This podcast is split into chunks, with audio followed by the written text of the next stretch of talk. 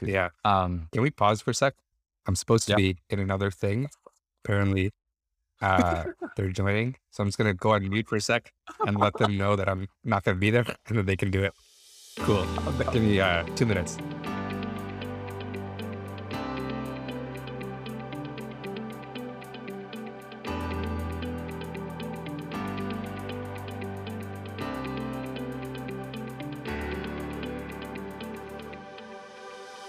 Welcome to the Learn Public podcast, a podcast about successful education companies and how they navigate the space between impact and profit.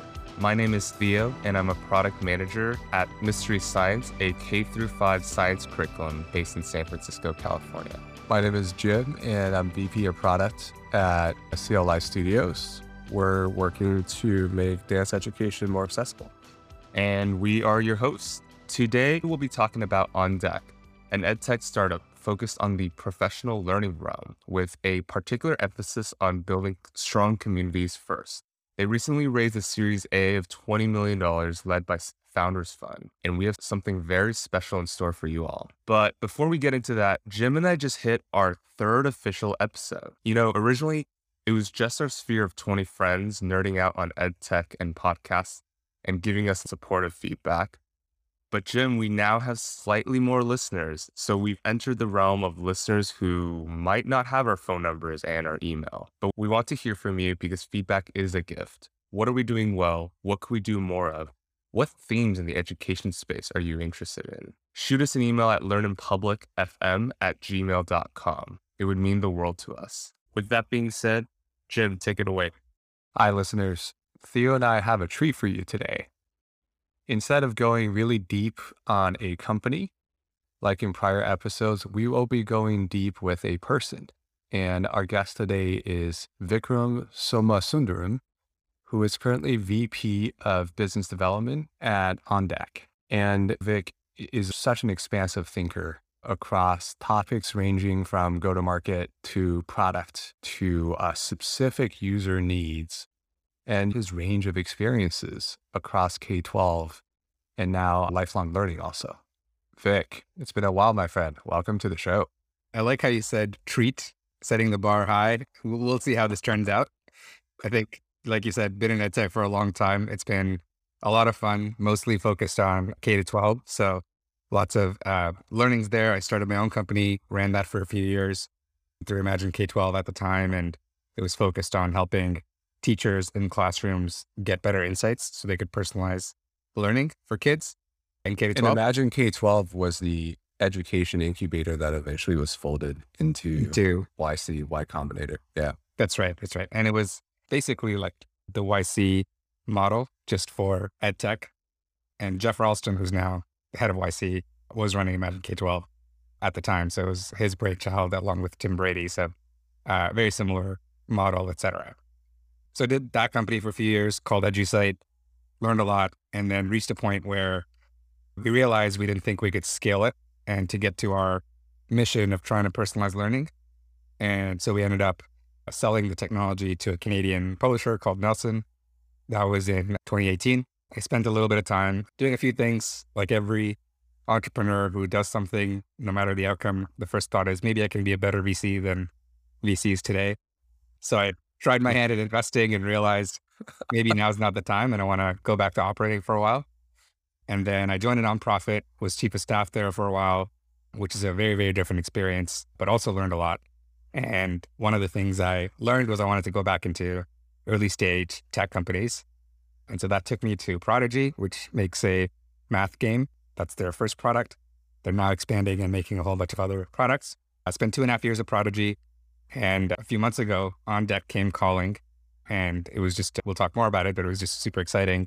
The mission really resonated, um, helping ambitious people grow. And so it became really compelling. And as much as I love Prodigy, On Deck became what I got started to get obsessed about. And so a few months down the line, here I am at On Deck. And for listeners who might not know about what EduSite, can you explain a little bit more about EduSite, but also like your time at Prodigy? What were you working on there? Yeah. So EduSite was the core idea was how do we give teachers insights real time so they can tailor what they're teaching or how they're teaching or how they're working with individual students. And the way we started was as a grade book because Mm. that's where we started with user interviews. And anytime we talked about data or how you think about kids uh, and how they're performing, first thing that comes up is grades.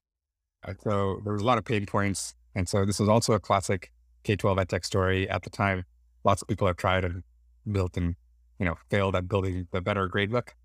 So that was our starting point. But very quickly we realized grades don't really tell you, uh, they barely scratch the surface on what you need to know about a student. And so we started building more of a portfolio that you could collect audio, video, notes, text, any kind of data on a student. And students have their own accounts, so they could create their own portfolio as well, as well as parents. And so we're trying to create this overall view, also tagged everything to standards. And the goal was by tagging everything to standards, we could start to create this picture of how well someone was doing on a specific skill or competency and where they needed help, where they didn't. And so we, we reached a few hundred thousand users. And the challenge was we, we built a great product that teachers and kids loved, but there's a lot of monetization challenges, as you and you both are familiar with in K 12. So we can go into that a little bit more. And so that's kind of the roadblock we ran into and learned a lot. And at Prodigy, it was helping implement Prodigy at school. So Prodigy also started, again, classic K 12 edtech story, focused on teachers and students in the classroom. So they started with teachers, and the idea was let's make uh, learning math more fun. They built this video game for kids, and a few years into it, they got they they hit a really strong viral organic adoption curve. Teachers spreading the word uh, and really fell in love with the product. And their monetization, their business model was interesting, where it was similar to other video games. Parents opting in for upgrades, so the game experience could be enhanced. So if you're a parent and your kid is really learning math with Prodigy and falling in love, you can choose to opt in for a membership that gets you that gets your child better aesthetic upgrades, wardrobes, uh, items, things like that. But the educational experience was the same, regardless of whether the student was a paying member or not. And so through that, they built a unique monetization and were able to scale. And my role at Prodigy was how do we then layer in a B2B approach to help schools and districts adopt Prodigy top down, because that would then unlock the next level of learning and growth. Because if you now have system wide insights and you now have uh, training and things like that supported as part of how the district is teaching math, uh, there's a lot more power there versus teachers individually adapting in their classrooms. So that was the goal. And so spent two and a half years. They've been doing that, trying to make that work for a few years already. And I joined, and for over the course of two and a half years, we started building out a team and yeah, growing that part of the business. And then, like I said, on deck came calling, and it was a very interesting, different challenge. So So Prodigy's monetization model was around not around educational upgrading, it was around in-game purchases. Interesting.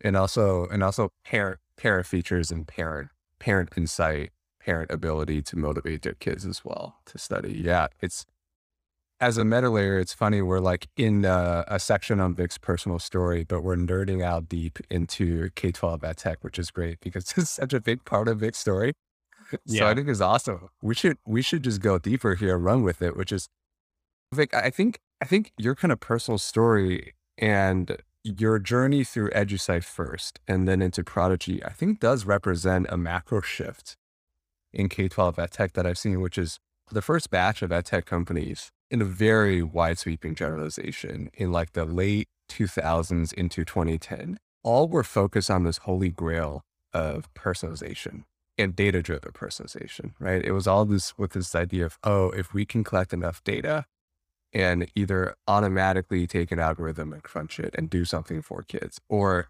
surface it to teachers and administrators in some interesting way then uh, learner outcomes and then profit right something like that in a really simplistic way but then i feel like after that that largely was i don't know if it was disproven but at least it wasn't it wasn't quite as linear as that and then we saw afterwards really a much bigger diversity of different approaches in the product, in the go to market, in what fundamental problems companies were trying to solve. Do, do you think that's fair? And, and do you also trace that kind of in the, as you've been looking at this space for a while in K 12? Yeah, absolutely. I think there was, uh, I've always thought of it as different waves, right? And wave one being, like you said, late 2000s, um, Edmodo to Yeah. some degree, like ClassDojo, Remind. Uh, Class ClassDojo, Remind maybe more closer to wave two or like, like late wave one, but those companies where it was just take what's working in Silicon Valley and apply it to education, which is Yep. user obsession, focus on the user experience, uh, consumerization of uh, technology, right? And turn it into this really fun thing. Don't worry about monetization yet. Get scale, Hmm. uh, free product. And so Edmodo in its earliest iteration was positioning and going, putting themselves out as sort of like the Facebook for school, like social network for schools. And so that was, uh, it, it went reasonably well. They grew, they raised a whole bunch of money, millions and millions of users around the world, then started to struggle. And then al- al- along around that time, speaking about gradebooks, that was another popular sort of entry point. Because again, if you talk about data, that's where people go. And at that point, it was like a gradebook software was uh, on device, not connected, on your desktop in your staff room or in your uh, classroom if you're lucky, and built designed like it was in the 80s and things like that. So it just wasn't a good user experience. Um, so it felt like if you upgrade that user experience and make it really uh, easy for teachers, you're going to be able to collect better data and more data, et cetera. And again, you run into that monetization problem of, well, how do you get to the school district to pay? Because teachers are underpaid, and depending on the study you read, are already spending uh, a few hundred dollars each year of their own money to buy classroom supplies, uh, and depending on geography. And so it's like, you one of I had a conversation at one point with an investor, and he kind of framed it this way: if you think about your audiences in K twelve, you've got kids, teachers, parents, uh, school district leaders, uh, and maybe states or bigger government players. Who's going to pay? Kids don't have money. Teachers don't have money. Parents in public systems, a lot of them are also don't have money to spend on things that could be viewed as discretionary or things that could be viewed as, well, I'm sending my kid to public school. Why aren't they paying for this? And then so that leaves you with school districts or states. And those are the classic top level of it is long sales cycles, bureaucratic, slow to move, all those kinds of things. There's many layers underneath of why all those things are true. And so that's the challenge every ed tech company, especially in those early waves, kind of ran into. So did we. And I think we really felt like we were committed to let's build a B2B sales approach from day one. Let's get good at that. Uh, and so from the beginning, we were talking to you know private schools and individual schools and school districts, uh, learning how to bridge that gap. I think the specific nuance of what we learned was there's still lots of incentives that aren't aligned. So school district leaders spend most of their time thinking about a vast array of things, a lot of which ends up being uh, community involvement, political layer of managing their communities and managing their teams and managing their districts, infrastructure, physical infrastructure, buildings, dealing with snow days, dealing with, unfortunately, things like drugs and guns in schools. Those are way more important for health and safety. And they spend most of their time thinking about those kinds of problems. They do have curriculum teams and leaders who spend a lot more time thinking about curriculum and learning. But again, that's if you look at a school district's budget, software for curriculum or learning or facilitating that is a small, small, small percentage of what they spend their money and time on. And so when you frame it that way, then how do you get their attention and how do you turn this into a pressing thing that they solve? Uh, that's what creates this incentive of you have to almost do iterative improvement. And what you see is kind of a race to becoming uh, one size fits all learning management system. So the companies that, yeah, you do, you do 20 things reasonably well. You don't do any one thing really well. The most successful companies in those waves, initially Edmodo, then you got Canvas and Schoology. Google came with Google Classroom for free and kind of upended that market too. And so there, it, it was just really hard to convince school district leaders to spend significant money on this layer of software and this line item in their budget. It's so funny. Theo's probably seeing his life flash before his eyes because he's still working in that space right now.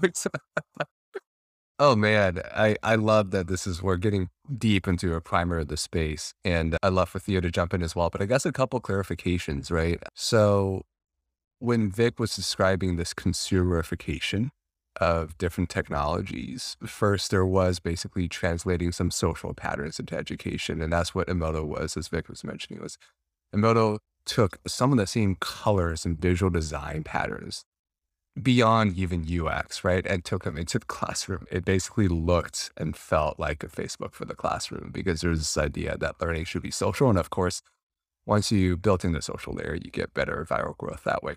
Some of that borne out, some of that didn't. And you can imagine that the posts that Edmodo was writing was a lot of it was about assignments rather than about social lives happening.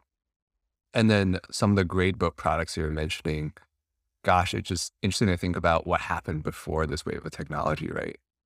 Teachers were keeping kids' grades in paper paper spreadsheets, right? They had uh, the kids as rows, and then they had assignments as columns, and then they were physically writing in scores that they were keeping. And so some of it was just a consumerification of, oh, let's just bring that online for convenience, for just workflow optimization. Yeah. So that, and then it's just fascinating how, of course, those things are all connected and they all smush together into this big thing that in the education space we call learning management system into consolidation.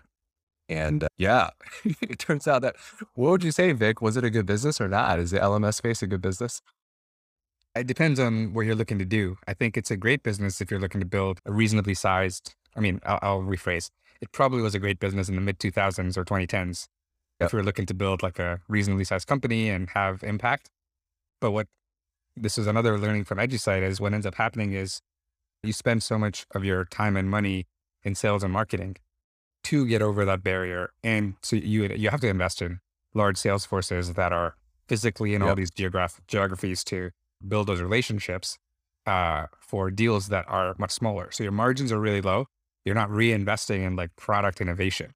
And so there's a reason that despite decades now of these learning management yeah. systems being in market, with scale, with access to these kinds of data, we're not seeing that kind of personalization materialize because it's really hard to. We might see it in five to 10 years when they've been able to hire machine learning scientists and things like that. But it's just the proliferation takes a lot longer. So I would say if your main goal was building a good business, making some money, and you're comfortable with this is a sales and marketing first uh, space, not a product first type business. I think one thing that was interesting about what you said was you were saying who, which one of your, I think you were talking about the investor you were talking to, where you're saying like, which one of your customers are going to pay? Your kids are not going to pay. Your teachers don't have enough money to pay. Are your parents going to pay? And I think that's an interesting needle because that is kind of, I mean, maybe to segue into Prodigy, that yeah. is that is the monetization model for Prodigy. And Eh, do you do you see that there's this kind of this new wave because post COVID where there's this kind of direct to family approach to education that uh, might be exploited?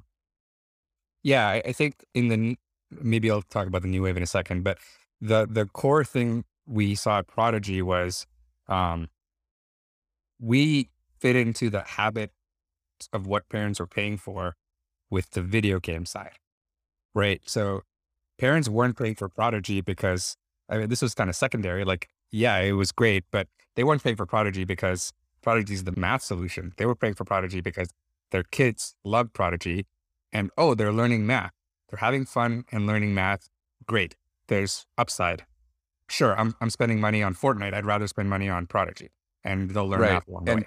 I think it's important for listeners to understand a bit about Prodigy and that this is a a like social game that has math embedded into its roots, right? So along the way, in this open world where you can see other people, your peers, your friends, and strangers and interact with them instead of battling monsters, you are solving math problems and it just it, it's a really really neat product that reminds me of some of the actually highest polished greatest social games of our day like roblox and like minecraft right now so i think that's important to understand because it, yeah it, it i can see how the experience feels very much game first to kids rather yeah. than learning and education first which for most curriculum driven tools out there kids are very wise as to whether it's it's a gamified piece of curriculum or whether it's a true game. And I think for you guys, you guys cracked it in which you were able to make it feel like a true game to kids and yet also deliver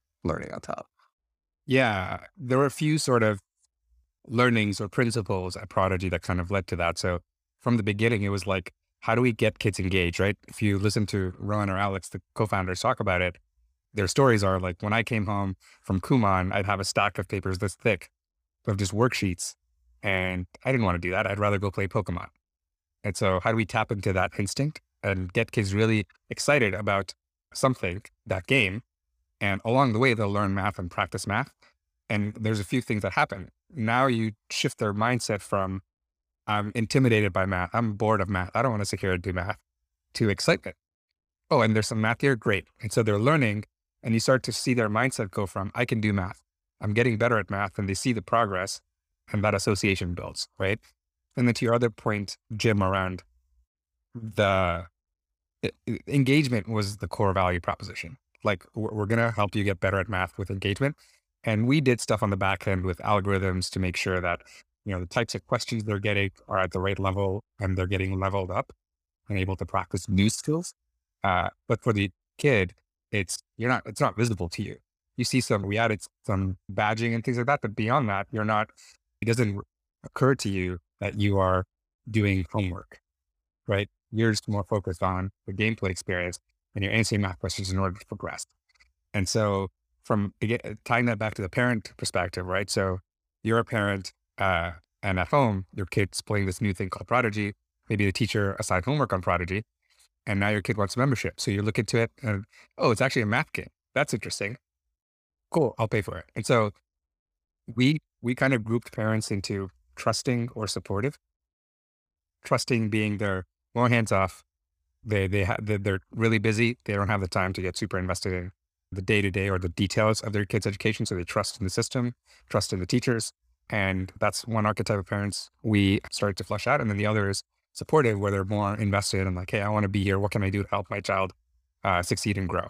And in either of those cases, the key thing was my kid is engaged in something productive. Right. And so that, that was the pretty interesting insight. And, and on that new wave of like with COVID, parents are way more aware of what their kids are doing uh, in classroom. Everything is digital. They watched what their kids are doing for months, if not now years. So there is definitely a heightened sense of like, okay, I'm willing to understand this ecosystem and pay for things. But at the same time, it, it remains to be seen how that persists. And I think what's happened now is you're seeing sort of a privatization, quote unquote, of resources. So now you're seeing companies like Outschool, right, that are sort of competing in this edutainment market. Uh, ABC Mouse, which is a competitor of Prodigy as well. Uh, those companies, including Prodigy, are now growing because at home there's now a use case for I want something educational and I'm ready to invest. It's not the traditional in school content. It's not uh, necessarily at least, right? There's, you know, you might map the skills like Prodigy does or ABC Mouse might, but you're not doing what you do in the classroom. And so there's a whole different user flow and experience that those companies are targeting. And so I, I don't know that, I, I think that is a viable path for companies in this age group to monetize and build a great business but it is distinct from like being in classrooms and solving core educational needs in the classroom user flow and supporting teachers. They're just very different audiences and workflows. And so uh, it's, it's going to be interesting to see how those converge, if at all. Yeah. How, how do you think about that macro landscape? Like, do you see these B2C companies moving up into the B2B world and also vice versa, like the B2B companies moving into the B2C world? I think there was yeah. some like versions of that during COVID, but should be interesting to see what that looks like in the next coming years. Yeah, it's the same challenge as what we had with what LMS has had, right? Like it, if you're in a low margin business, then you only have so much to reinvest. And what you're going to want to reinvest in are your best capabilities and double down. So if you're an LMS, that's sales and marketing. That's what's going to lead to the most growth. You're going to keep reinvesting there more so than in product. And it's the same thing with these B2C companies. If you're in B2C, your type, the, the type of marketing you're doing is obviously consumer facing. It's not large conferences with boots. It may be, but your best bang for your buck is actually channels that reach parents, right? Product is on the consumer side. So there's a whole bunch of things that you're doing there that's different from what you do if you want to be meeting school district leaders and teachers and winning in that space. And it takes a lot to invest and build. And so I think once they reach certain levels of scale, they might be able to successfully build that. And I think Prodigy, that's what I was doing. Age of Learning is, I think, starting to do the same thing, uh, build out a B2B business. But early days, you have to pick one thing and do it really well. So it'll be interesting to see if they're able to make that transition because then they have to, in a lot of cases, like Age of Learning and Outschool, for example, you have to build teacher focused products too, which they don't have. Versus Prodigy, which started as a teacher focused product and so has some of that already built. Right, right. And I think it's for, for, listeners that tuned in earlier to our Coursera episode, that's a great example of a B2C to B business where they started off with uh, free and then premium offerings direct to their course offerings, essentially online courses direct to customers and uh, adults themselves. And then some of them took it into their companies and they sold directly to companies. And it just, it's worth even teasing out, even in this broad landscape of ed tech on the higher ed side and on the um, K 12 side, the enterprise buyers are very, very different. And mm-hmm. I don't know if you would agree, but maybe this motivates your move into more of the older learner side. I think on the K 12 enterprise buyer side, is, is it's actually harder to crack into. Um, for for a variety of different reasons. And so when Theo was asking that question around, huh, are B2C companies going to be able to move up? I think it's actually much harder for companies in that space to move into districts and state level buyers than it is for a company like Coursera to have moved into enterprises. Totally. And, and the yeah. margins are way slimmer, right? Coursera going to enterprise and sell for hundreds, if not thousands of dollars a person per year. In K 12, you're looking at, especially for content, if, it, if you start with content, per product, you're looking at like five to $10 per student per year unless you make it like a super core, like we do everything you need, in which case you might be looking at like $30 per student per year, which is a far cry from the revenue and margins you can generate on the adult side. How do you all think about like Duolingo uh, then? Because Duolingo is a pure B2C play, but they have B2B implications into both the K 12 space through teachers, but also probably some some overlap with universities as well. Yeah. I think that's where it's like, obviously, I don't know the super intimate details of the business, but I think like once you reach certain levels of scale, you can make investments with the TAM is large enough in K 12 that you can make those investments and justify it over time. But you want to make sure it's not a distraction from your core business growth. Uh, and you want to separate the resources, enable them to build, right? And the, key thing here is it's not just a new go to market you have to build a new, it's, it's not even just a new channel. It's literally like new marketing capabilities, new sales capabilities, and most likely new product capabilities for new audiences. So it's a whole line of business you're building. And, you know, you, you could test, iterate, and it might fail or it might go well. Uh, but like underestimating that is, if you underestimate that and invest too early and not enough, it's going to die pretty quickly. So to go one level deeper on Duolingo, there's like three potential different B2B markets they could have. One is on the K 12 side, where they could sell licenses bulk to districts for language learning. The other is on the higher ed side, in which they could do the same for universities. And the other is probably on the enterprise side, in which they could sell it into companies. K 12, we just covered, right? Thinner margins. And also, you have these teachers that are already teaching a foreign language. So, how does that work? Does that threaten labor unions? Does that threaten teacher jobs? Tricky, but not unworkable. Higher ed, is a place in which, gosh, like you know, the class sizes are much, much larger. So you could kind of make a case that this doesn't actually replace necessarily a lot of your offerings in place. This is a supplement on top. This is, especially now that a lot of instruction may stay remote or go remote periodically. That could be an interesting play but higher ed institutions are also like you get them one by one, right? the margins are better, but actually the scale is worse in that K 12 in some ways when you sell universities. And then on the enterprise side, I just think about what is a job to be done for employers on language learning? That one's tough, right? Because if yeah. you think about Coursera or corporate learning, and we'll, we'll get into on deck as well, there's two folds there that are at least very salient for me. One is I want my employees to be better at their jobs right? Or like transition into a different job and perform better. That outcome is about performance. And the other is I want to retain my employees. And I do that to make sure they feel happy and they feel like they're learning. Does language learning have a role in both of those? It, it's just, it's, you have to squint at it to see it, right? Like, does learning a language help people improve in their jobs? Perhaps, but for most jobs, probably not. And does learning a language help retain people in their current jobs? Probably not also. So that one's tough for them. So I feel like when I look at Duolingo, their their paths are not as obvious as some of the other companies that we thought about. Yeah. One thing that could be interesting there is if you take a global perspective, that's where Duolingo might have a market where it's like people in emerging economies or even in, you know, European countries learning to speak English better to get be better at their jobs for that reason. Or, vice versa, right? It could also be uh, people, English speakers looking to learn other languages in those regions uh, to do business there. So I think that global translation uh, and growth for that reason, there probably is a decent market there. It's it's not as big as if you could go for every employee in every company, right? And then on the higher end, what's interesting is I think in universities especially, there is a precedent or a pathway to go B2C to B because students especially are paying uh, a ton of money, right? If you're paying 20, 30, 50,000 dollars a year for your, uh, your degree, right? What's another 500 or 1000 for a subscription that's going to mm-hmm. drive something for you? Uh, that's like one textbook, right? Yeah, exactly.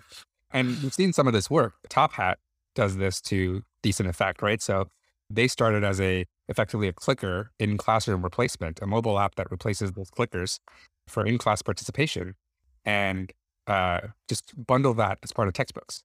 And so you just buy a subscription for your mobile app as part of your textbook purchase and then use that to get lots of professors because for professors, it's like, hey, it's no cost for me and it makes my classes more attractive. Uh, kids are on their phones anyway, why not? And then started building a whole content and publishing business around that. Uh, and so they've that that's an interesting path that was unique and you know creative. But the, the key there is like students, if you tap into students paying for it and create the incentive for universities uh, or institutions to back you and agree that this is something students should pay for, you might actually have a pretty interesting go to market there. Okay. To, to dive back in, maybe on a personal level, Vic, what brought you into EdTech, starting with your EduSite building days? What, what got you in? I think there's probably something that's not unique to me and some things that maybe are what's not unique to me, I think, is like when you're a young person and you're excited to solve some problems and maybe there's some entrepreneurial streak in you, what tends to be largely edtech related. And so this is a pretty common pattern where you'll see kids just out of college or kids in college starting edtech apps and solutions because it's the problems they deal with every day. For me, I've always enjoyed teaching and specifically like uh, I get a lot of gratification from helping people and the moment where I'm working with someone one on one and I can reach them in a way that helps them see a concept and the light bulb goes off, that was like always for me one of the most rewarding things. And so when I thought about what I wanted to do after university, I, I, I talked about university. I was a TA, tutor, etc. So I always enjoyed that. And after university, I was in management consulting and starting to think about what's next. And this was early days of the MOOCs, right? So I actually applied to Coursera when they were like 45 people. As I was thinking about what's next at management consulting, just because I was like fascinated. This is ridiculous. This is a crazy story, and I'd love to be a part of it. Um, and I think I was just obviously very inexperienced, and they wanted like super uh, experienced, like BD people and those kinds of things. So didn't work out, but that got me thinking about ed tech generally. Like, oh, this is there is a revolution that's going to happen. And then specifically, the idea of personalizing learning, again, going back to that, I really like that light bulb moment. And for me, it was always like, if I know what this person's like, what their personality is like, what they, how they think, and what they're, what they're strong at and what they're weak at, I can get to that light bulb moment. And so, how do we bottle that up and make it scalable? And that's also not a new thing. Lots of people have thought about this. Uh, software seems like an obvious answer to solve that kind of problem. And that's what got me down the path of EduSite. Like, okay, I think we can build something here. It's probably a problem I'm really excited to solve. And then I got deep in ed tech and basically have been there ever since. So you work in business development. Like, how is a business development role in an ed tech company different from maybe a traditional business development role at a at a regular tech company? Great question. The, the core skills are probably not that different. The main difference might be the expectations on domain knowledge and credibility. Uh, so specifically, if you're a marketer or salesperson, you need to know, you need to be credible. You can't use wrong terminology. You can't, because it's really important for teachers and educators to trust you that you're actually trying to solve the problem, what their uh, experience is like, and that you're not trying to sell uh, software for the sake of just selling the software. Uh, you're actually there to solve their problem uh, because they take their jobs of taking care of kids and ensuring their learning very seriously. And so in an enterprise world, this is, goes back to some of our other conversation around margins and things like that. You might not actually, you could be a great salesperson and you might not know that much about something like integrations or what is the software stack and implementation. You bring in people. Hey, we've got a solutions engineer team. I'm bringing in my solutions engineer next time. They'll come with a demo that's tailored for your stack and we can talk about implementation timelines and things like that. But the salesperson themselves may not be an expert at any of that. In an edtech environment, in your first conversation with a district leader or a school leader, uh, if you position it incorrectly and you, you don't have the luxury of a solutions engineer in a lot of cases, especially as you're scaling. So you you better know what is the workflow a teacher and how you're going to demo a product in a way that a teacher or a school leader or district leader might actually use. If you're a marketer, the copy you use, the specific examples you use on your websites, on your uh, social media, etc., all of that needs to suit the audience, which I don't think is uh, unique, but there's a extra layer of expectation there. Yeah. And Vic, is it fair to say that in ed tech, especially in K 12, there's simultaneously an excitement about what technology can do, but also a distrust about the amount of money and the type of personalities that's moved into the space as well. Where, not to call anyone out, but we, we had claims of, for example, a robot tutor in the sky back in the late yep. 2000s that didn't materialize. Um, it's just, yeah, I, I definitely have felt that as well from teachers and from district leaders that have seen all kinds of claims being made by technologists with great intentions and mm-hmm. wild dreams. Yeah. That then don't materialize and then leave just a lot of classrooms in the lurch as well. Yeah, totally fair.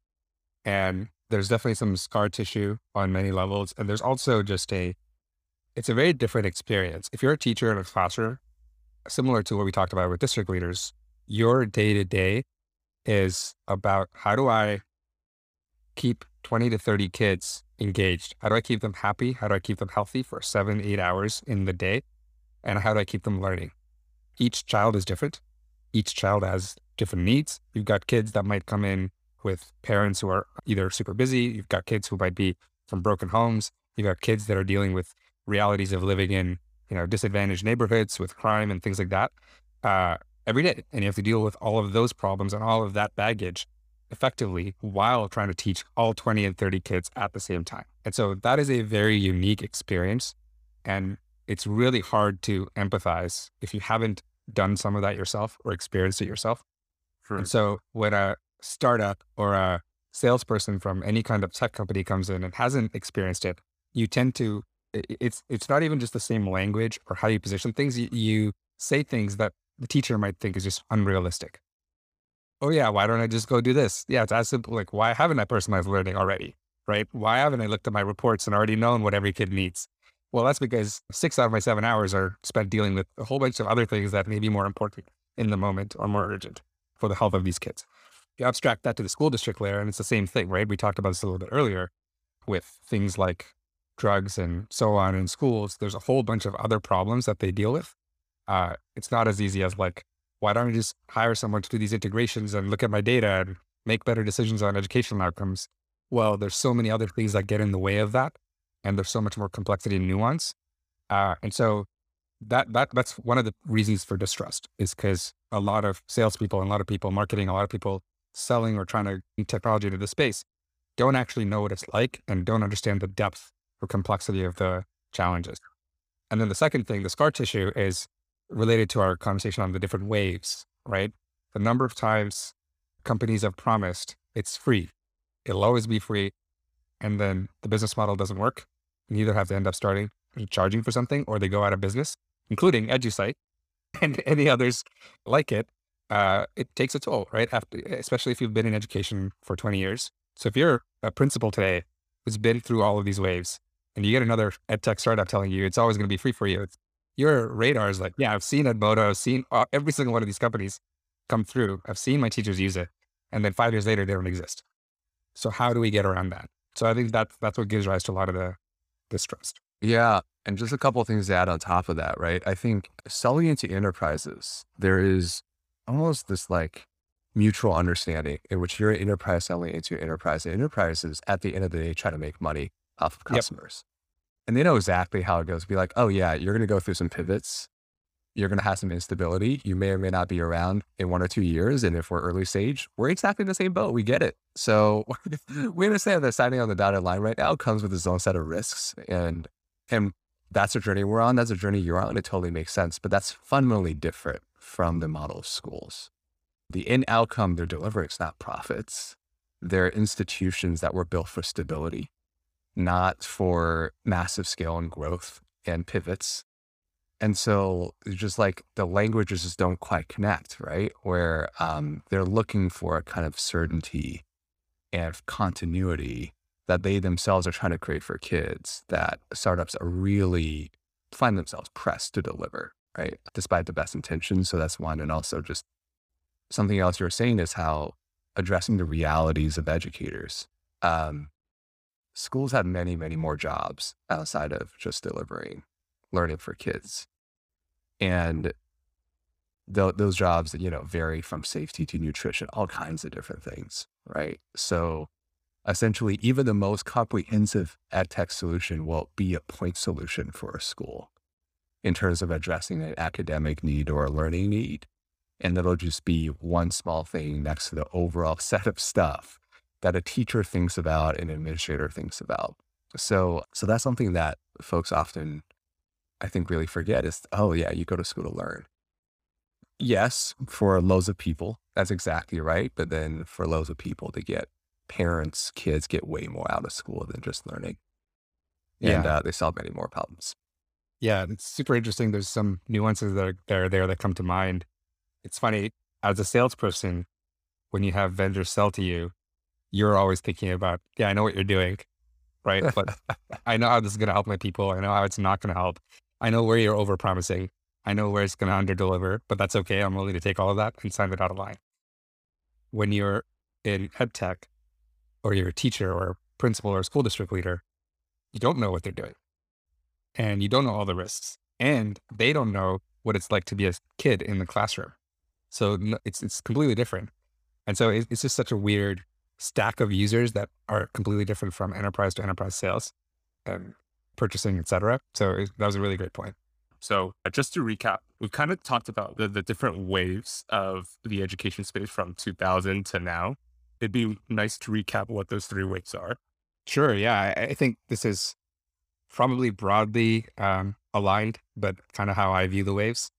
First wave being, call it like pre 2012, uh, maybe 2013, where basically it was uh, a lot of a transition from on device technology, not connected, not internet, not internet or mobile based, to more user friendly, social, web based products and solutions, and uh, a little bit mobile right? So Edmodo in the early days, ClassDojo, Remind that were kind of born in that era. And so when those companies started picking up steam, there was a lot of hype. There was a lot of funding that went in pretty quickly in uh, short order. And there was a edtech boom, right? And then I think a lot of those companies, like we talked about, struggled to figure out the monetization, how to turn that consumerization trend into something that school districts would pay for or something somebody could pay for and what the business model here would be to help really scale and build a massive business. The second wave was probably, in my view, kind of like at the tail end of that into the late 2010s, where it was uh, a lot slower. So investors being a little skeptical and not seeing returns. EdTech was it was all hail EdTech. EdTech is dead. So a lot of companies, including EduSite, like trying to figure out those business models, and a lot of companies that were born and scaled in that time uh, have done reasonably well, but they've generally been like moderate successes and still building. Um, with potential to keep scaling, but no real like massive breakout hits with some exceptions. So companies like Canvas, Schoology, et cetera, that tended to be in those LMS type spaces. And this is uh, largely K-12 is what I'm talking. about. And the other trend that I observed was there were also companies like big success in higher ed and corporate. So that was an interesting thing. So I mentioned Top Hat earlier. That was around the same period, did reasonably well or doing reasonably well. And a lot of learning management systems also made a ton of money in higher ed and corporate, which helped them grow. I think there's a couple of key tra- things that happened there in that wave.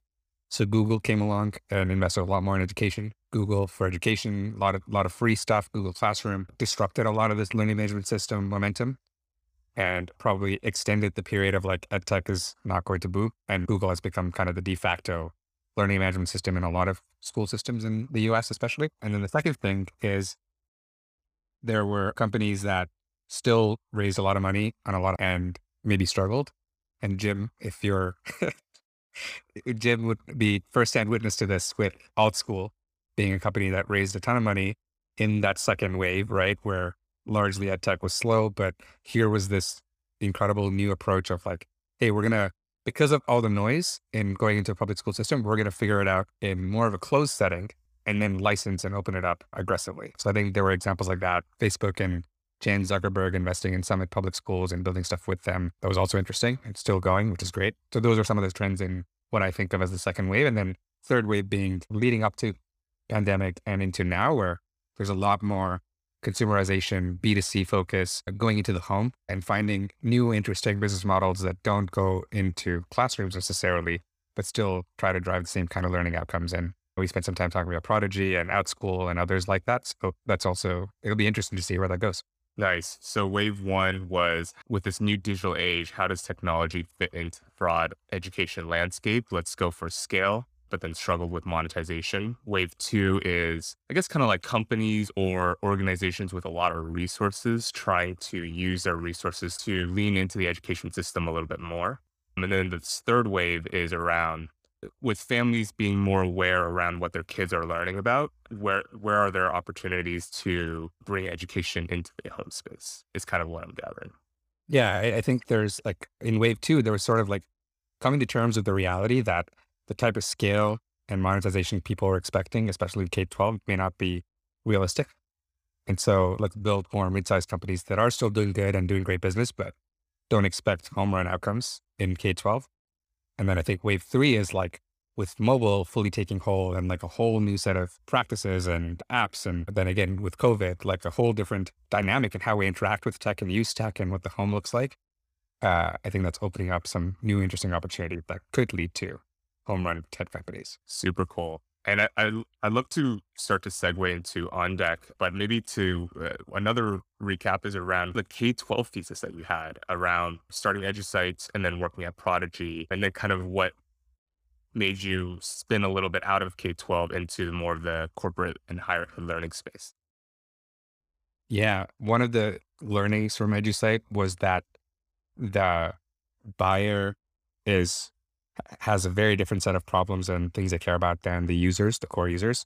And it's really hard to bridge that gap for all the reasons we've talked about with dynamics around school district leaders and things like that. What was uh, the core part of the thesis there was there's probably two areas where you could build a scalable business um, selling to those school district leaders. One would be content, because that actually is a traditional line item in the budget.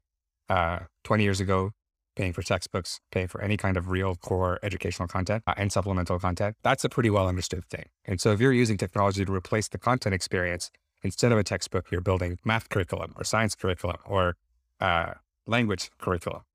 There is a clear need and everyone understands transition from paper to physical to digital. There are businesses that are doing pretty well in purely content. And some of the biggest K 12 companies uh, Imagine Learning, Curriculum Associates, Renaissance Learning are basically curriculum businesses across all grade levels, all, all subject levels, aggregated into massive companies. So that's cool to see. And I think it makes a ton of sense. And tying that back to EduSite, where EduSite tried to get in at the data layer to personalize learning across, you know, subject agnostic. In content, you can kind of go vertical. So we will build a solution for math like Prodigy. And within that, we will personalize. So Prodigy has algorithms that personalize the content every student saw based on their own mastery of certain concepts, what questions they did well in and what questions they struggled with, and their level of engagement. And so we were able to do that on the back end in a very focused context. And so if you go content and you go vertical, you can also achieve that personalization goal, but it's again, sort of in that slice versus across the whole persona or capabilities of a student. And so that's what attracted me to Prodigy was when we couldn't get to that goal with EduSite, uh, and Prodigy was doing really well and growing. It was like, hey, they're coming at the same problem in a different way and seeing good results and seeing great growth. So that was exciting to me and part of why I joined Prodigy. And then the other area where I think you are building and people are building great businesses focused on school district leaders is back office tools. So things that solve administrator problems, which school district leaders deal with all the time. And there you have a direct, your user is your buyer and you don't have to cross that chasm as much. But again, there's, it's probably limited in how much spend they uh, do there and what their budgets are there. But there's enough problems that you could solve and build some businesses there. And then the trade off is you're not directly uh, driving student learning outcomes, which is a big motivator for a lot of edtech entrepreneurs. So there is some trade off there. So to put a final bow on K twelve, um, if you were to pick a either a product, a problem, a model, or something to build a company off of in K twelve right now, what would be the most compelling one for you in this time? That's a great question. Um, given all the trends and the ways we're talking about, and given I was at Prodigy, I'm biased. I think Prodigy has figured out a pretty unique model and started with math. They're also now layering in tutoring. And so the idea being we're helping kids in math with our content, and now we can layer in additional support uh, where parents can pay more for an individual tutor to teach their kids. And there's a lot of places that can scale. And over time, you can see that approach being applied to different subjects, different grade levels, uh, and with a very similar business model of parents paying. So I think that's pretty novel, and I can see that scaling pretty well. And in you know our wave three type conversations, similar models where it's not necessarily trying to solve the problem in that rigid classroom environment, but there's other places where you can still help kids learn, improve, and in a personalized way. And there's opportunities for all that now, which is exciting. Interesting. So the jigsaw you assemble is D2C, sell to parents first, pick a subject vertical, uh, make a killer product that has product driven growth and can scale. And then once you have some amount of scale with parents and success and efficacy and trust, layer on top, added in um, more like service driven products after that, like tutoring. Um, and then essentially grow LTV based on added products. And then also, of course, then there's a horizontal growth across Yeah. And you well. could at that point conceivably go B2B as well, because depending on your size and scale of company, you can invest in that. You can start to solve some of those problems. And you probably have a brand. And now it's just how do you translate that brand to a school audience? Uh, a lot of teachers are obviously parents. A lot of school district leaders are parents. So if they have trust that they're they're building in your brand, then it's now about, hey, now we've tailored this for the school experience and investing in efficacy to prove that out. So it's not easy, but there is a path there. Yeah, especially if there's community buy-in too. District leaders are very receptive to how the community is responding to various educational tools that are that their kids are valuing. That's an interesting too. So listeners, if you have a business like that that you're running Vic's playbook on, A, he might give you some C funding. And if you scale it out enough, he can connect you with some folks at Prodigy that uh that might uh help you in your next journey into growth and uh, fold you into the Prodigy family. So please do let Vic know. No, that is cool though. As an aside, I think I think that's right. I think that um yeah, I, I think it's like when you just try to think about what early stage company, um, the profile of like a small startup and what they can do, it's not necessarily the advantages aren't to build up a like sales and marketing function that scales linearly with um, the number of salespeople yep. you can hire, right? That always like wasn't a great model for startups yeah. anyways. Um, is very you, you if you take the assumption that you need to start with something product led and lower customer acquisition costs, you almost have to back into the D2C model. And then you start there. And then, of course, you can open up all kinds of different yeah. Another thought here, I know we should be moving on, but another thought here that comes to mind is there's also this macro trend of how we think about learning is changing, right? For decades, we've talked about like in the classroom, sage on the stage, lecturing your class or kids is ineffective. Yep. Uh, but what else do you do? And now with mobile apps, like everyone knows how to use Google, you learn things. You're not learning things to remember them to pass a test. You're learning things in the moment to solve a specific task or problem. And you might retain some of it, which is great. You'll build on top of that, or you might not. Uh, yeah. And that's how most people are learning things today. And that's just such an intuitive, natural experience. And so that means when you build a product to improve people's learning, I'm thinking of it as in the classroom, how do I improve that learning in the moment so they can get better on that quiz? They're just thinking of it as like, what else can I do to help people absorb more knowledge and get better at solving a specific task at a point in time? And so Outschool, which 20 years ago might have seemed ridiculous, like, why do I have this marketplace of classes on random skills for kids? I'm just going to trust the kid in the class or a teacher in the classroom to teach them and they'll know and learn what they need to know.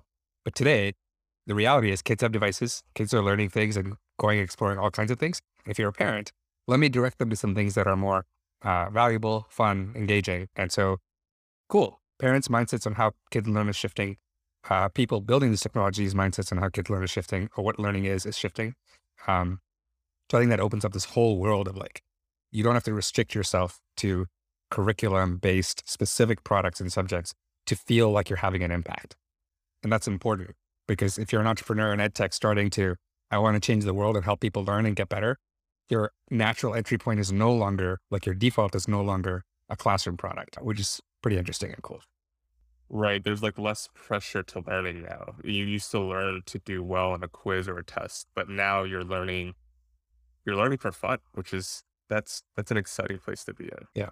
So maybe on that note of a lot more learning not happening in classrooms, whether it's K-12 or higher ed or advanced degrees, let's let's get into OnDeck because I think that's a perfect description of what's happening there for older crowds as well. So uh, why don't you give us a short intro of what OnDeck is for those who are unfamiliar? Yeah, at its at its simplest expression, OnDeck is a network of communities to help ambitious people around the world grow. And so that's pretty broad and that's kind of intentional because the core ideas of OnDeck, there, there are a few different core ideas behind why we're building OnDeck and what it is. One is, uh, let's start with the learning idea, right?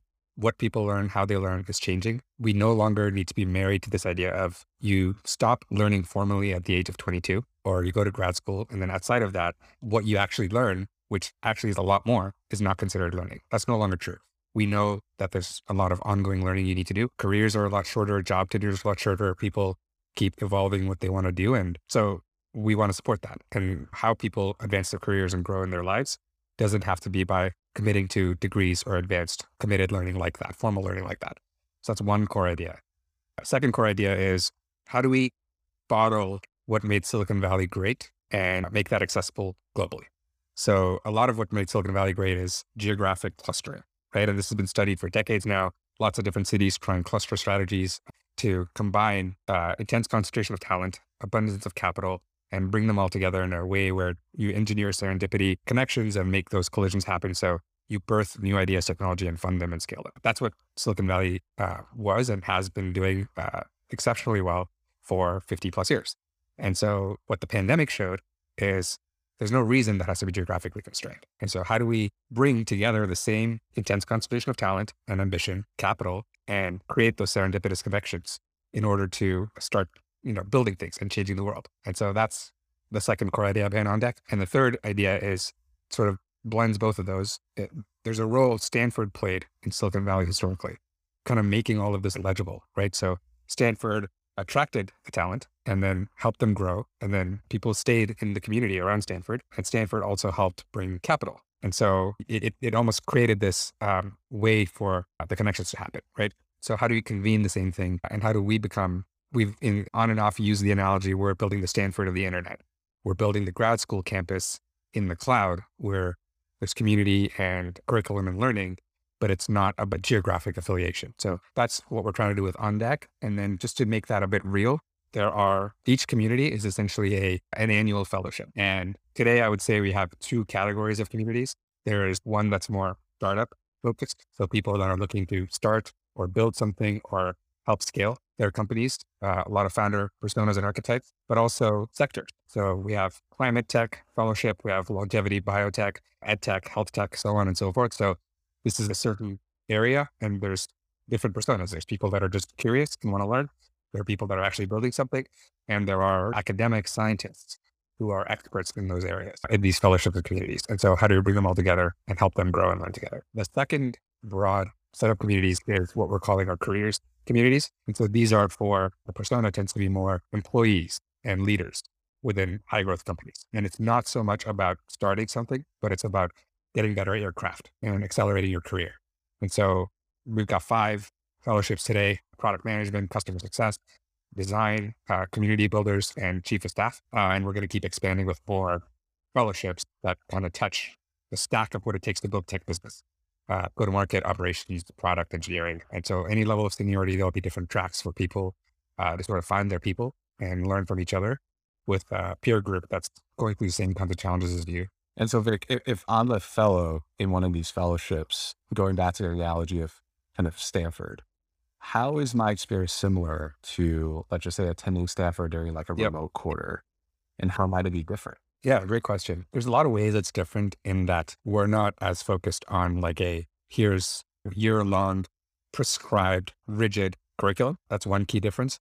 But there are a lot of ways it's similar. So one is if I actually just abstract away, on deck is about three things or three core concepts, right? One is it's about the community.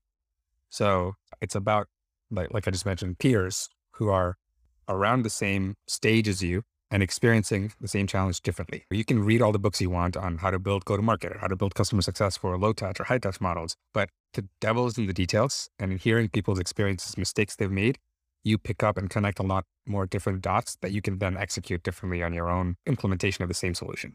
And so that community approach is really core to On Deck. The second thing, and this is where it's similar, is there's curriculum. And so there are speaker sessions from world class people. So uh, an example is uh, Nick Mehta, who's the CEO of Gainsight, is one of our speakers for customer success, uh, leading sessions and helping us build content.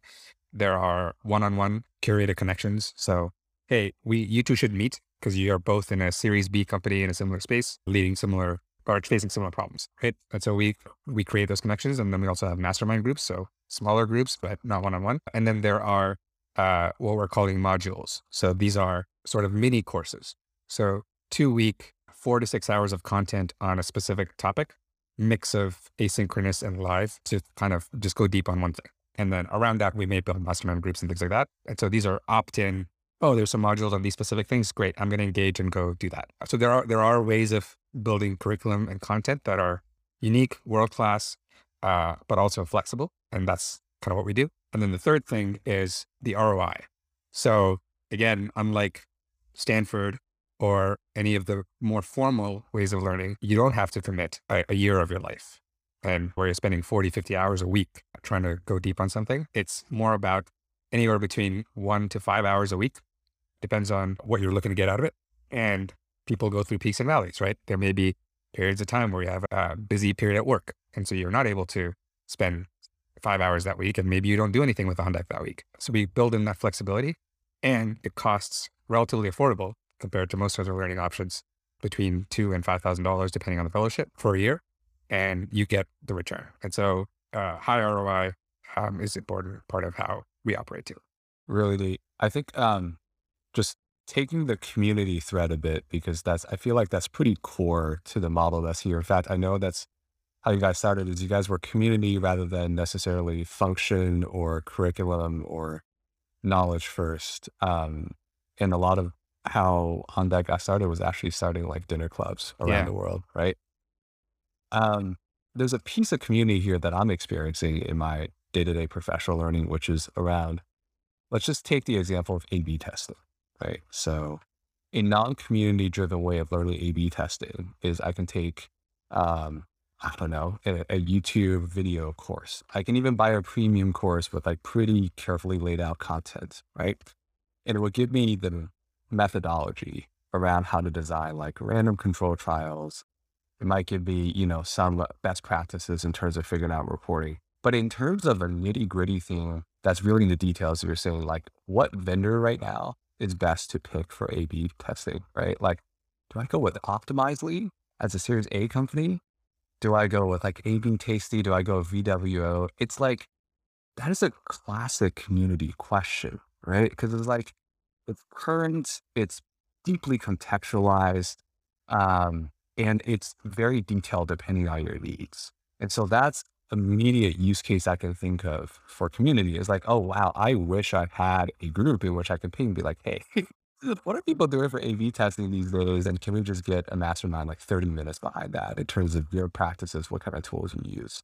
But I feel like that's that's a narrow maybe seed for how you guys think about community. So tell me more. What does community mean to you on deck and how does it grow from there from like hey let, let me just ping the group and get get an answer on something. It's much more than that from how you guys yeah. the origin story is instructive and i think informs a lot of how we think about uh, community and just generally what on deck is. Like you said it started as a series of dinners uh, Erik Torenberg uh, bringing people together in 2016 17 18 etc and it was mostly about helping founders. So let's bring founders together at different stages, spark connections, and help them grow together. And uh, there's a couple of key sort of uh, principles that I think have emerged. So one is uh, a spirit of service. So it's not just about being there to get the answer you want. It's about communal, let's help each other. We're in this together and I'm here to serve you. And so in order to live up to that, you need a, the second thing, which is high trust within that group you can't have a spirit of service if you don't trust someone's going to return that. If you don't trust your time is going to be come back to you in some way down the line and you feel good about that. And, or if it's going to be abused, I'm going to give you advice or I'm going to give you insight that you're then going to take and either monetize or uh, leak or any kinds of ways of abuse. So there has to be the spirit of service and trust uh, go hand in hand. And so that's really ingrained in how we uh, try to operate and build these communities. And what happened in 2020 was it started with those dinners, then they turned that into fellowship for founders. And it was all largely anyway in person. And some of it might be in person events in New York or San Francisco and around local clusters, but it was largely in person. And then COVID hit.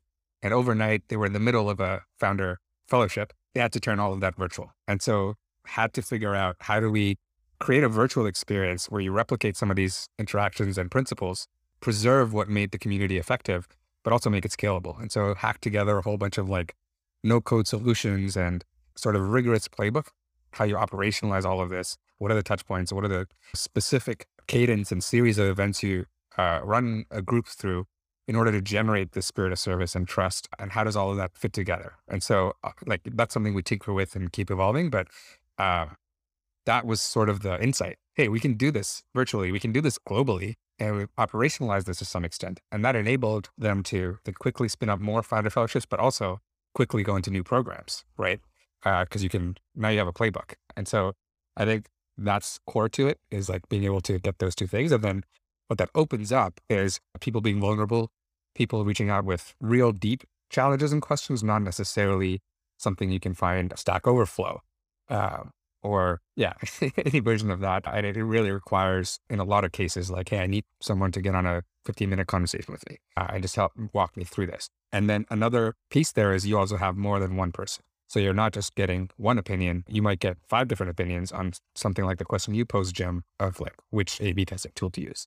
And then that helps you synthesize and make a decision better. And and what are some of the playbooks that you guys employ to get those two key elements of community, the, the, the trust and also this nature of you first, me second mentality? Like, what were some of those playbooks you, you employed? Yeah, I, I, think a lot of it is just uh, specific iteration and execution on like, uh, again, how we bring people into the community, how we onboard them, what again, a specific sequence of events, right? So we have a kick kickoff for every cohort and community that is frequently rated as one of the best experiences people have, not just within on deck, but just in a lot of cases, like period, which is really cool because you've got these groups of like 40, 50, 100 people really engaged and buying into this kickoff experience and excited about it. Uh, and so I think it's just, it's those sorts of things. Like, how do we create this moment of time feeling of like buy-in engagement and like, I, I, I get it, right? How do you get to that aha moment of what the community can do and why it's powerful quickly. And so, yeah, that, that's generally what a lot of the tinkering is and iteration. So, uh, yeah. That's the magic sauce here. Yep. I, I mainly ask because there, I feel like a lot of virtual communities popped up in COVID, and for me at least, I got very excited in the beginning, and there kind of was this like after a month or two, you're kind of like, eh, like winds down a little bit, and that's that's really impressive to like to get that consistency and that engagement within the community for On Deck. Yeah, and the the reality is, On Deck has only been operating at this level of scale for maybe six months, right? Most of 2020 was like figuring out the playbook and trying to add more fellowships, or sorry, more cohorts. And 2021 is really where we've gone from like two or three programs to like 18, right? So we're still in the midst of like, what does a year, two years in look like? And there may be all kinds of things that happen, including like some of those stagnation challenges. I, I think what makes me really excited about On Deck is the culture in the company is very entrepreneurial and very iteration focused and biased to action. So anytime there's these challenges, like people are just let's dive in and test something and keep trying new things and get better at it. And and I think related to that is also just the it's the collection of talent that On Deck has been able to bring together very quickly, which is pretty impressive. So we'll see how it all, you know, plays out, but it's pretty uh, exciting. And Vic, can you tell us about um, whatever you can share on the scale and kind of impact um, that OnDeck is having right now? And I think there's two dimensions there. One is scale as in, you know, number number of users, number of folks in the fellowship, but also to Theo's point, um, both of us have experiences in uh, online communities in which they promise a lot, but the end product is really a Slack group where there's crickets, right? So tell us about how you guys think about the vibrancy of a community, about what are some of the uh, results you've been able to deliver there? Yeah, there's probably, so I'll start with kind of the scale. So on deck is 18 programs today, and we're probably going to be adding a handful more before the end of the year. Each program, depending on the needs of that community, right? So you might have a cohort size that's 50 people, or you might have a cohort size that's 150. So that's up to the program director to kind of decide what they're curating for that community. And the typical way it works is you have a four to eight week onboarding with a smaller group and you get to know that group, you build these connections, including all the kickoff and all those kinds of things. And then you're part of the broader community. That's the sort of annual evergreen membership. And so each, like I said, that's kind of the scale. Each of those programs can be anywhere between 40 to 80 people. And the goal is for each program to onboard between three and five cohorts a year. And so in a given year, you might go from, if you start a program January 1st and you bring in three cohorts of 80 people, you might have 250 people by the end of the year. Uh, right? And so, and and I mentioned it's that that's roughly the scale. And so today, I think we're over six thousand fellows across all programs. Given eighteen programs, that might sound low, but that's because, like I said, many of the programs have only are yeah. only like one or two cohorts in, so that number will right. scale exponentially. Right, and it depends on how you compare it. Because if you compare it to, I don't know, university, right. that's the well, that's that's a small university's graduating class, I guess. But if you compare it to a boot camp, right? Um, boot camps have historically always, I think, found challenges in going beyond that few yep. hundred number because a lot of their model is baked around um, that quality that only comes with a higher touch kind of a service, which I think a few hundred to a thousand is kind of where um, a lot of them are experiencing trouble just scaling beyond. So 6,000 a year right now is, yeah. Yeah. Wow not bad for like just being in a virtual game for less than a year. Huh? Yeah, That's it's uh, pretty crazy. And it's also like on your point about how do you ensure that it's not just a Slack group that are, that's crickets. Uh, one of the things that excited me about On Deck was the amount of engagement on Slack specifically. Like it's just always uh, a lot of engagement and conversation. And I think there's a few things that help. So a lot of what we talked about, right? So that intimate onboarding, smaller group sessions, plus the content that's always leading and creating room for discussion, um, the principles, the spirit of service, and all those kinds of things. But then also, we are really trying to focus on network quality and network utility. And so they're abstract concepts and hard to measure and keep an eye on, but like our, and we don't have a, here's a clear metric. That's our North Star. And so as we start scaling these, that's going to be the main focus. Like, how do you preserve the quality while still making it accessible for people around the world.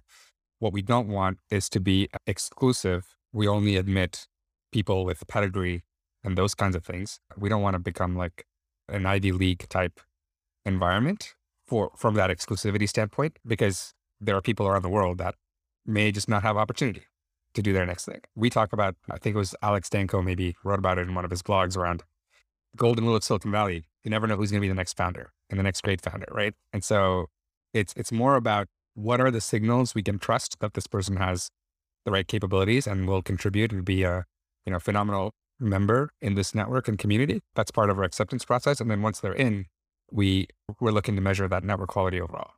And then on the network utility side, that's actually one of the reasons we've grown so fast is how do we create connections within a community and help people help each other and make that easy? And then how do we also create connections across communities and networks? And so a lot of OnDeck's initial growth thesis is built around flywheels. So started with the founder fellowship. What else is a founder going to need on their journey to building a world-class company? They're going to need capital. Let's start an OnDeck Angel Fellowship right? OnDeck investing and OnDeck VC. So different tiers and types of investors. What else are they going to need? Well, they're going to need talent. Uh, we started OnDeck First 50, which is to help find roles in early stage companies. And so now there's a, these founders can tap into that. And what actually happens at OnDeck First 50 is we do talent demo days where companies pitch to these fellows. So it's the founders coming in to say, Hey, like I need people in these things. Let's talk. And so that that's part of the flywheel, right? And then the career stack eventually in the long run is also part of that flywheel where we're not, it's not about as liquid. The idea isn't to make people at companies keep moving into these founder led early stage companies, but over time, they're now part of this network that's vetted and trusted. And there's a uh, credibility there that's built.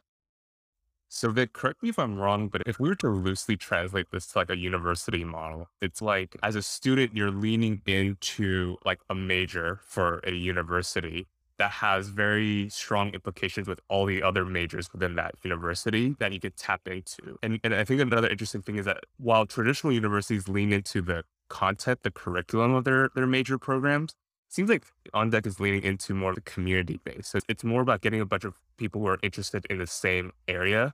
And then that will somehow foster other opportunities, whether it's other programs or other synergies with other quote unquote majors. Is that how you guys see it? At OnDeck, or where would you modify some of that? Yeah, that's a really good analogy. I think the, and then there's layers to probably add around that, right? Which is how do you, things like universities have alumni and right. we don't have alumni because by design we are an annual membership. Some people might choose to not renew their subscription over time as we scale, which is natural. And what does that look like? Um, and so there's a whole bunch of things like that. But for the most part, our goal is to like most people who become part of the OnDeck network remaining part of the OnDeck network, right? Uh, either as part of one fellowship, but maybe there's your identity changes, right? Maybe you are a founder, you build a company, and I'm going to use my own example. You build a company, doesn't work out, and now you're a senior leader in a scaling startup. And now the founder fellowship is not applicable to you, but sales, on deck sales, on deck business development is applicable to you as a community. And so uh, you can switch your affiliation and as your identity changes, but you're still part of the on deck network. And so I think that unique because it's lifelong and on deck ideally is like kind of the first place you think of to help you and accelerate you versus uh, a university where it's like point in time, I need a degree in this specific thing. Which university is best? And there's something to be said about the complexity of different personas that you have, right? Like you have the founder's persona, but even though that's not who you are, you can still contribute that value to the on deck, like those who are in the ed tech space or the founder space. So because of the complexity, it almost uh, springs up a bunch of other opportunities there. That's right. And over time, the goal is like we're still gonna we're, we're gonna create as many nodes for the network to people within the network to create utility for each other. But there's going to be a whole bunch of things that we're not even thinking of that emerge and happen, right? And that's also pretty interesting. So from that, then we might have additional things we can build on top to add value. And so the final thread that I might also pull is like with a university model, there's this cohort connection between graduating class. So if I'm graduating class of 2015, yeah. I'm super tight with others who are in 2015, but I'm probably not going to be as tight with those in the graduating class of 2020. But with this network utility, you're constantly pushing people out of their cohort and linking with uh, the newer personas. And again, that just brings up a lot of opportunities there too. Yeah, that's a really good observation. What we do is sort of like university course codes. So every OnDeck fellowship has its own code.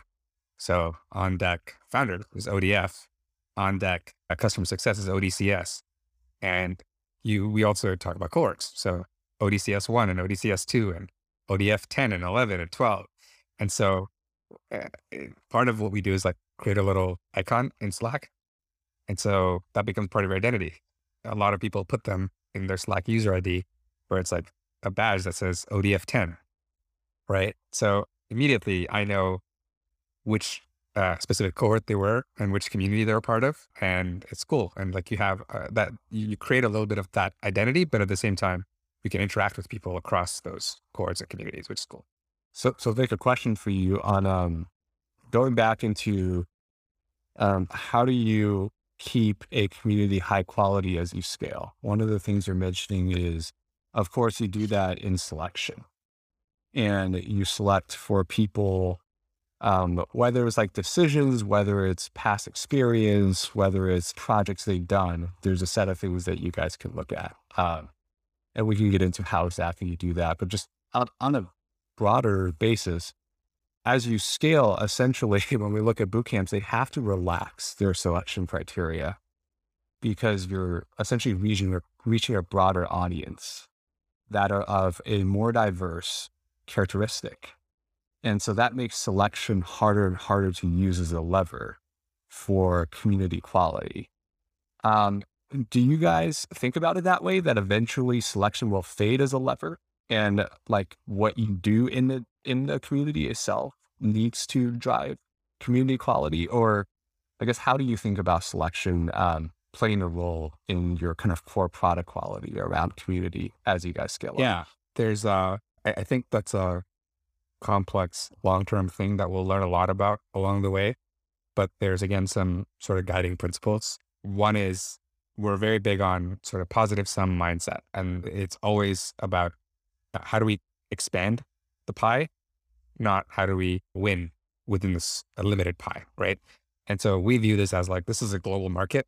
As more and more people come online, advance their economies, uh, advance opportunities, there are talented people, ambitious people everywhere in the world solving all kinds of problems. And so the over time, we, we don't think this is a limited, like only certain pockets have quality. How do we actually get better at identifying and predicting quality and aptitude and ambition uh, and talent in a broad way, not in a narrow way, so that we're not limiting how and where we find people and bring them into our network. Uh, I think again, there is probably a theoretical limit as you scale over time. And so it'll get harder and harder. Uh, so we'll have to get better and better at how we solve that problem. Uh, but our overall approach and mindset is like there, it's more about how do you cultivate that talent and identify that talent and help them find their access to on deck in the right node. Another, this is more sort of my take on it as well, is the fabric of what makes up on deck might also change as we scale right? A lot of what we're talking about today probably applies more to developed economies, right? The founder ecosystem, the careers ecosystem, et cetera. A lot of emerging economies, most talent is not thinking about those things, is not in the tech ecosystem. And so what are different kinds of fellowships that you can build to serve people solving different problems who may be just as ambitious, maybe just as talented, with different opportunities. And so like the offerings of the fabric of what the overall network looks like might change, but the core principles ideally remain the same. And that might even add more, right? So those are some thoughts. And then I think the the key thing is like we would we need to we're still super early. So we're gonna get better at like how we measure network quality, how we evolve our processes beyond simple selection. The long run, there are there is probably some level of mechanisms around community moderation what happens as you scale and people are uh, doing things that are unacceptable? How do you moderate that, on and so forth? So yeah, lots lots of meaty questions there. I think we're early enough where we have some ideas, but maybe not great, crystal clear uh, answers yet. And maybe here's a branch of that question that you might have already run into at this phase of scaling is that, in a sense, there's a greater on that community that is the on deck fellowship, but you have all these micro vertical specific communities built up around functions, around founders, around specific tasks you want to get done, and um, just like kind of where you are in your journey. Um, and then based on that, there are certain shared principles, but I'm sure there's a certain amount of flexibility and personalization that happens within every micro community. What what are some of that personalization that you built in already, or how you guys are thinking about giving that kind of flexibility? Because I imagine that's pretty key in the future as you as you're describing bringing new markets online. They essentially become additional micro communities that then share some principles but use to take on lives of their own Yeah. as well. Uh, the key, I think, is we have generalized playbooks that everybody has access to, but we give discretion to the program directors. And the program directors tend Ah. to be experts in that specific field. And so if we're if you're building a functional community, like a marketing community, for example, the program director we would bring on would be someone who has who's credible, who has deep network, who loves community building, and who cares about the craft. And so that's the persona. And we equip them with some generic playbooks. Plus, we've got functional support. So, growth teams, uh, business development teams, candidate experience teams, admissions teams, et cetera. And then that person chooses how they build their community within those constraints and within those principles, right? So, they could choose which archetype do I start with? If I've got nobody in this marketing community, do I start with like senior leaders? Do I start with like individual contributors, manager level? What kind of content do I build for them? Who in my network can build that content and curate it? All of those kinds of decisions are up to the program director, and we give them that autonomy and discretion. And so they build their sort of own personality uh, and their own personalized approach within this framework to suit the needs of like what is organic and authentic to that community. Oh, and I think that's the point that maybe both you and I miss is that this there's a platform play here, which is that you're essentially creating the shared resources in the middle to empower these specific verticals that are are these program directors, are they Yeah. full-time employees? Are they what okay. They're sort of like their So own oh, GMs of many businesses, right? And so Huh. they also choose who they hire, how they hire, how they scale it up with their Right. teams. So yeah, That's a fascinating model. It's like um you're you've internalized your like developer community, so to speak, that are building these customizations specific to each vertical. They're your full-time employees. And on top, you're also building the platform underneath to help them. And I can imagine that in the future this can spin off a number of different ways. So I mean, Vic, I feel like you're you're a pretty high level thinker. And so we've gone pretty deep into on deck, but um, I want to tap into also your expertise in this space. And let's just call the space roughly um, adult uh, online learning or lifelong learning, right? Um, there's a number of models in this space right now. Some are community driven, some are not. And also, there's been a lot of evolution in this space. Um, similar to what we got at K 12, there's been probably even more um, growth in this space in terms of different models. So, talk us through your observations here, both in terms of the changes through time as well as the snapshot of where this overall space is right now. yeah. I think the ways broadly, it feels like there are maybe two categories emerging, and this is I, I could obviously be missing some stuff. The one being the evolution of MOOCs, and so more course-based, time-bound, certification-oriented offerings, right? So Coursera is a classic example, and as you guys covered in really good depth in that episode, there's lots of offshoots and flavors of that with um, Udemy and Udacity and others that are serving global markets. But the core thing is like there's some specific curriculum with a time bound approach and selling to different audiences to kind of build that. I think there's now obviously the rise of more informal approaches. So cohort based courses have become a uh, popular term, and there's been some great companies. So Reforge and Maven and others that are in this vintage of companies that are blending community and curriculum uh, in different ways and different approaches. And to some degree, the modes of learning are different and the subjects you learn are different. And so where Reforge started with product and growth, right?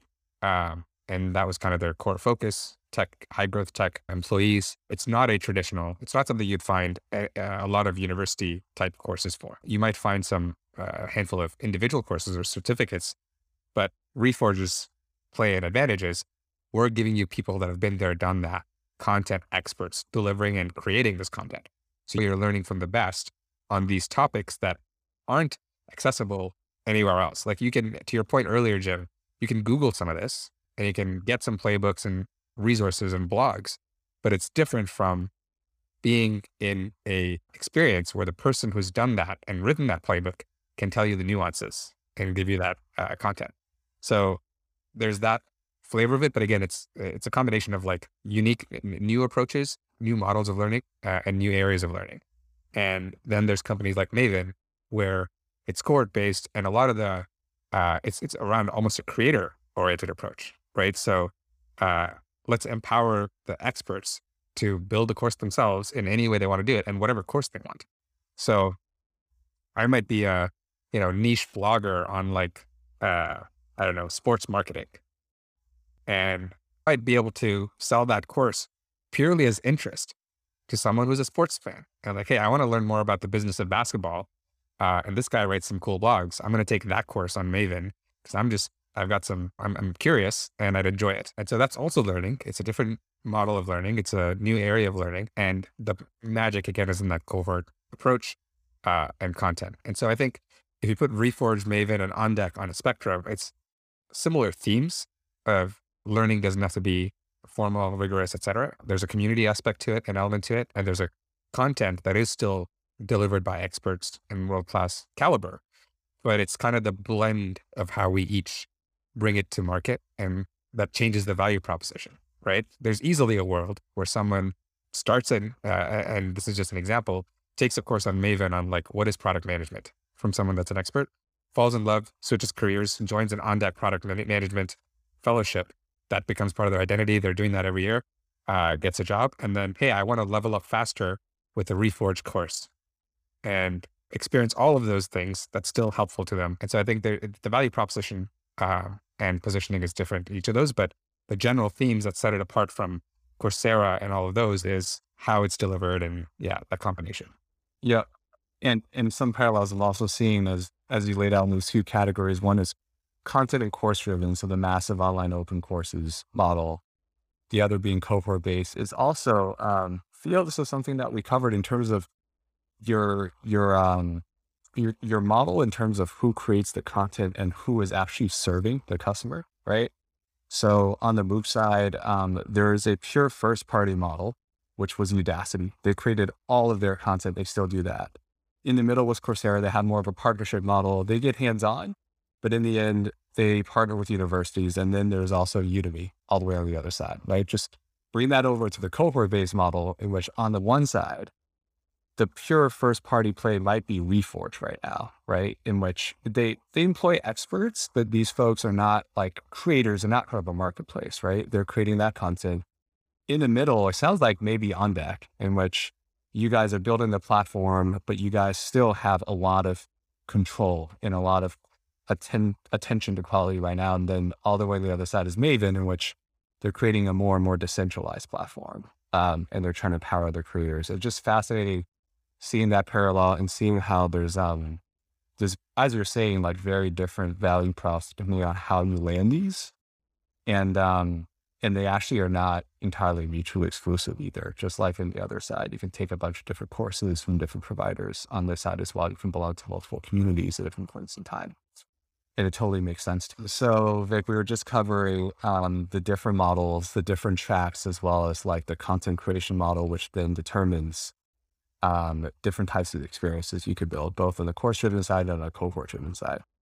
Maybe now's a good time to actually uh, bring this to your specific role at OnDeck, where you just started as VP of Business Development um, a month ago. So, tell us about this role and then I think as we unpack this role, it's probably going to get back into for the customers and the buyers you're thinking about, how are they looking at this space in terms of the products and um, the outcomes they can purchase for uh, for their employees? So yeah, so my role is effectively figuring out how we bring on new businesses as customers or partners. And so OnDeck is largely a B2C business, right? It's individual choosing the fellowship uh, for their own, investing in their own learning, whether they're founders, angels, investors, whatever, whatever persona they are. That's largely the problem and the people entering the program. On where we think there's an opportunity with businesses is on the career side.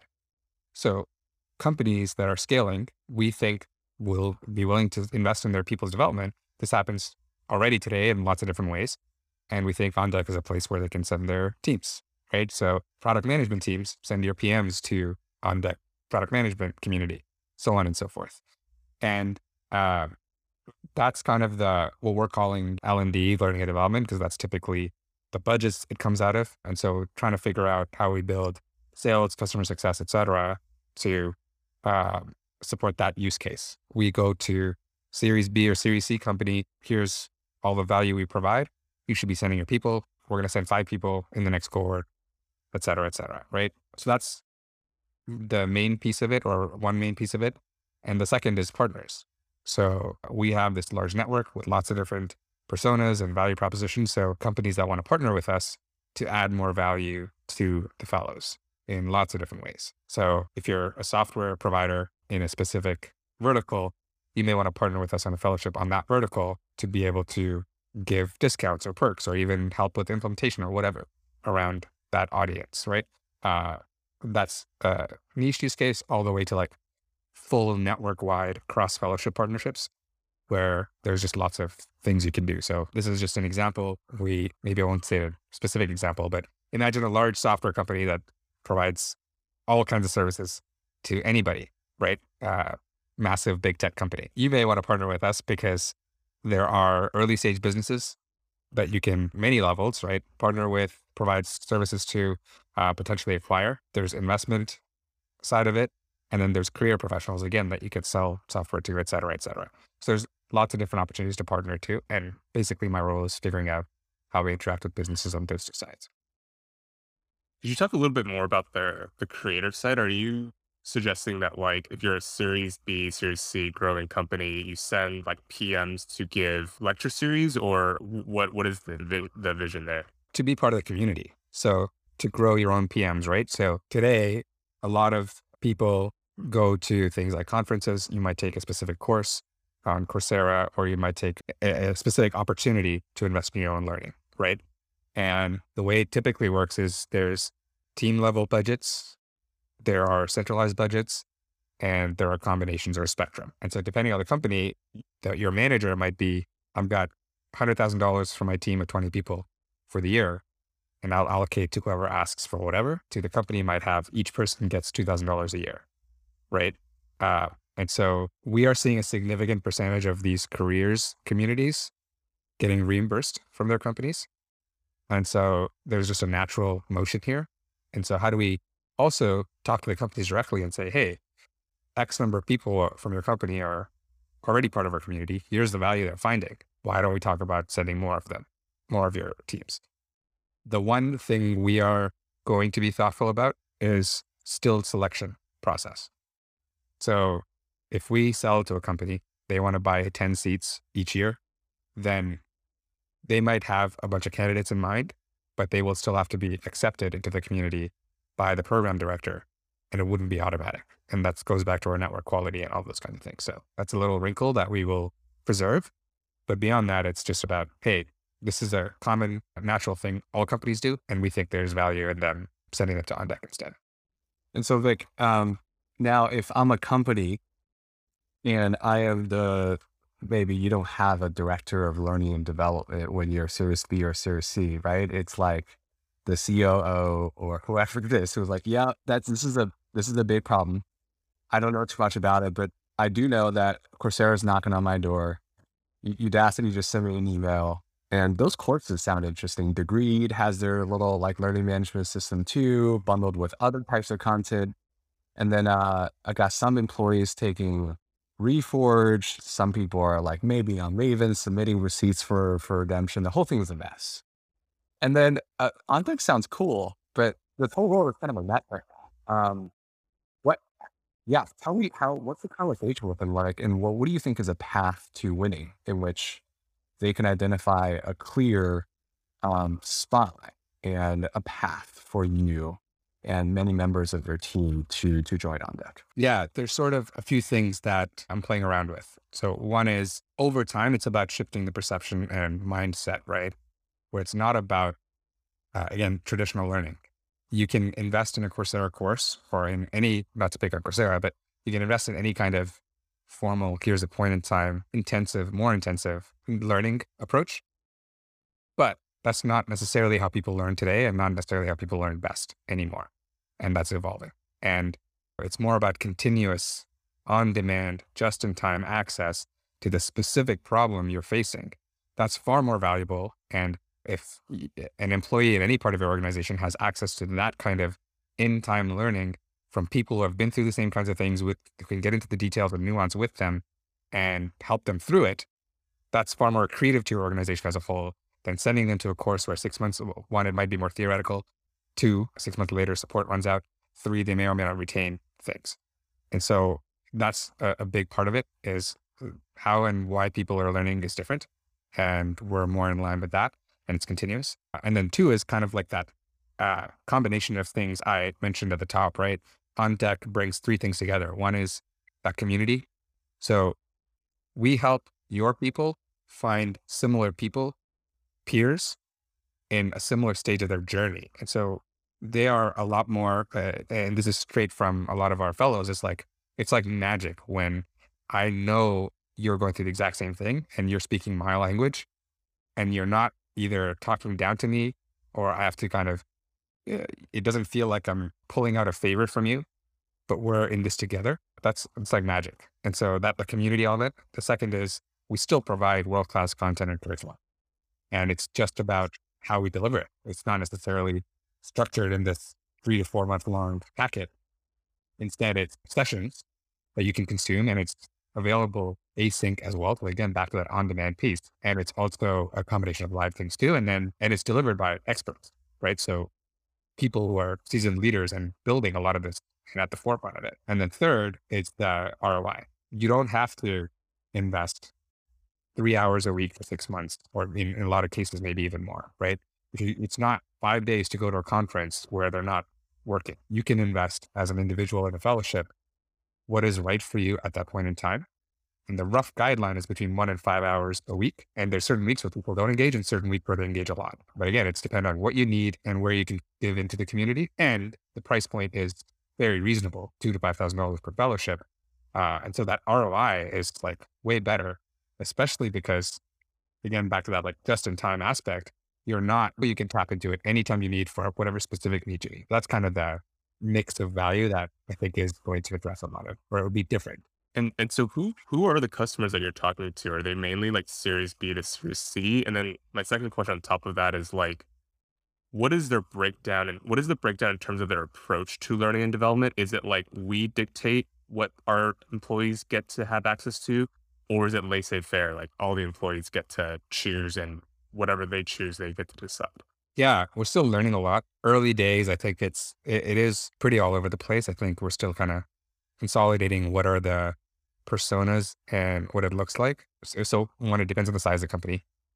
Two, it depends on to some degree like cultural elements. You could get Series B companies that are very laissez-faire, and like I've talked to founders that are like, I know my LTV of a customer, and if this person, if investing this dollar amount can get me one extra customer per year, I know it's worth it. So it's a no-brainer.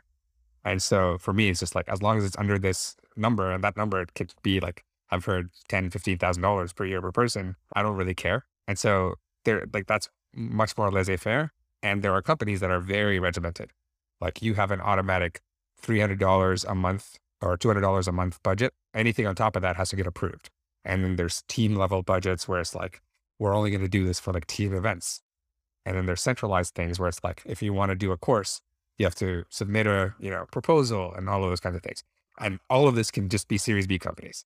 So I, it, it actually does from my early sample of conversations. So I'm sure there are more trends that I'll get into and learn about. Uh, so mm, my, my rough thesis is that for the BEC kind of high growth companies, it's probably going to be largely the functional leaders that can navigate. So one, make the decisions for their own teams and figure out the policy. If they don't have it, have the budget already, or two, they have the budget and they can just make the decision. And then as we move up to enterprise, uh, then it starts to become maybe more centralized. And even in that world, we're not positioned. This is an interesting challenge. If we were to go to Amazon today and they tell us we want to send a thousand product managers to an OnDeck fellowship, Well, our entire product management community is probably like a few hundred people right now. We're not going to accept a thousand employees from one company at once, right? Uh, so we're not ready for that. And then over time, what does that even look like? So there's a whole bunch of enterprise related challenges that we need to figure out. And what we might do instead is like, let's do a pilot with like five people. We can do that. So send your best five. We will decide whether they accept or not. And then we will test it out. And then that might open the door for like building relationships with different parts of Amazon and different product leads who may have their own budgets. And then over time, we may have more and more Amazon people, but we still have to think about network quality and utility and all those kinds of things. So it gets interesting.